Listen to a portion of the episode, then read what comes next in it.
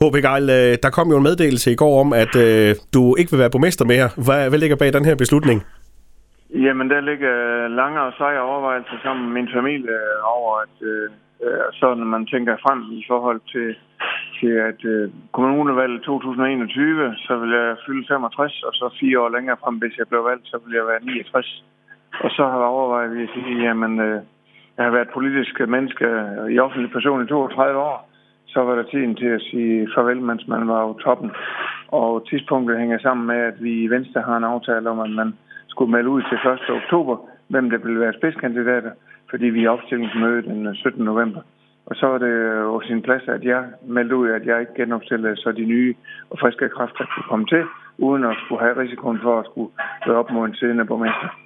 Den her tanke om at, at skulle stoppe nu her, øh, er det noget, der har sådan rumsted i hovedet i lang tid? Har det sådan været øh, tænkt i, i flere år, eller er det sådan opstået for nylig?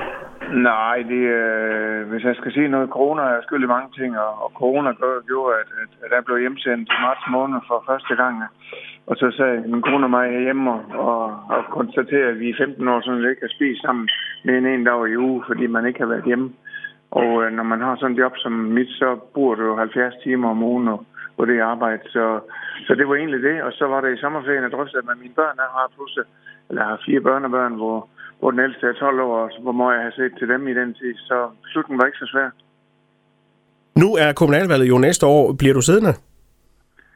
Jeg bliver ikke siddende. Det gør jeg ikke. Jeg, har, jeg tager min periode ud til 31. 12. Fordi jeg mener ikke, når man har været borgmester i så mange år, skal man ikke sidde bagved og, og lure og tænke over, at det kunne have gjort anderledes så er man færdig. Når det så er slut med på mestergærningen, H.P. Geil, hvad, hvad venter så i, i fremtiden?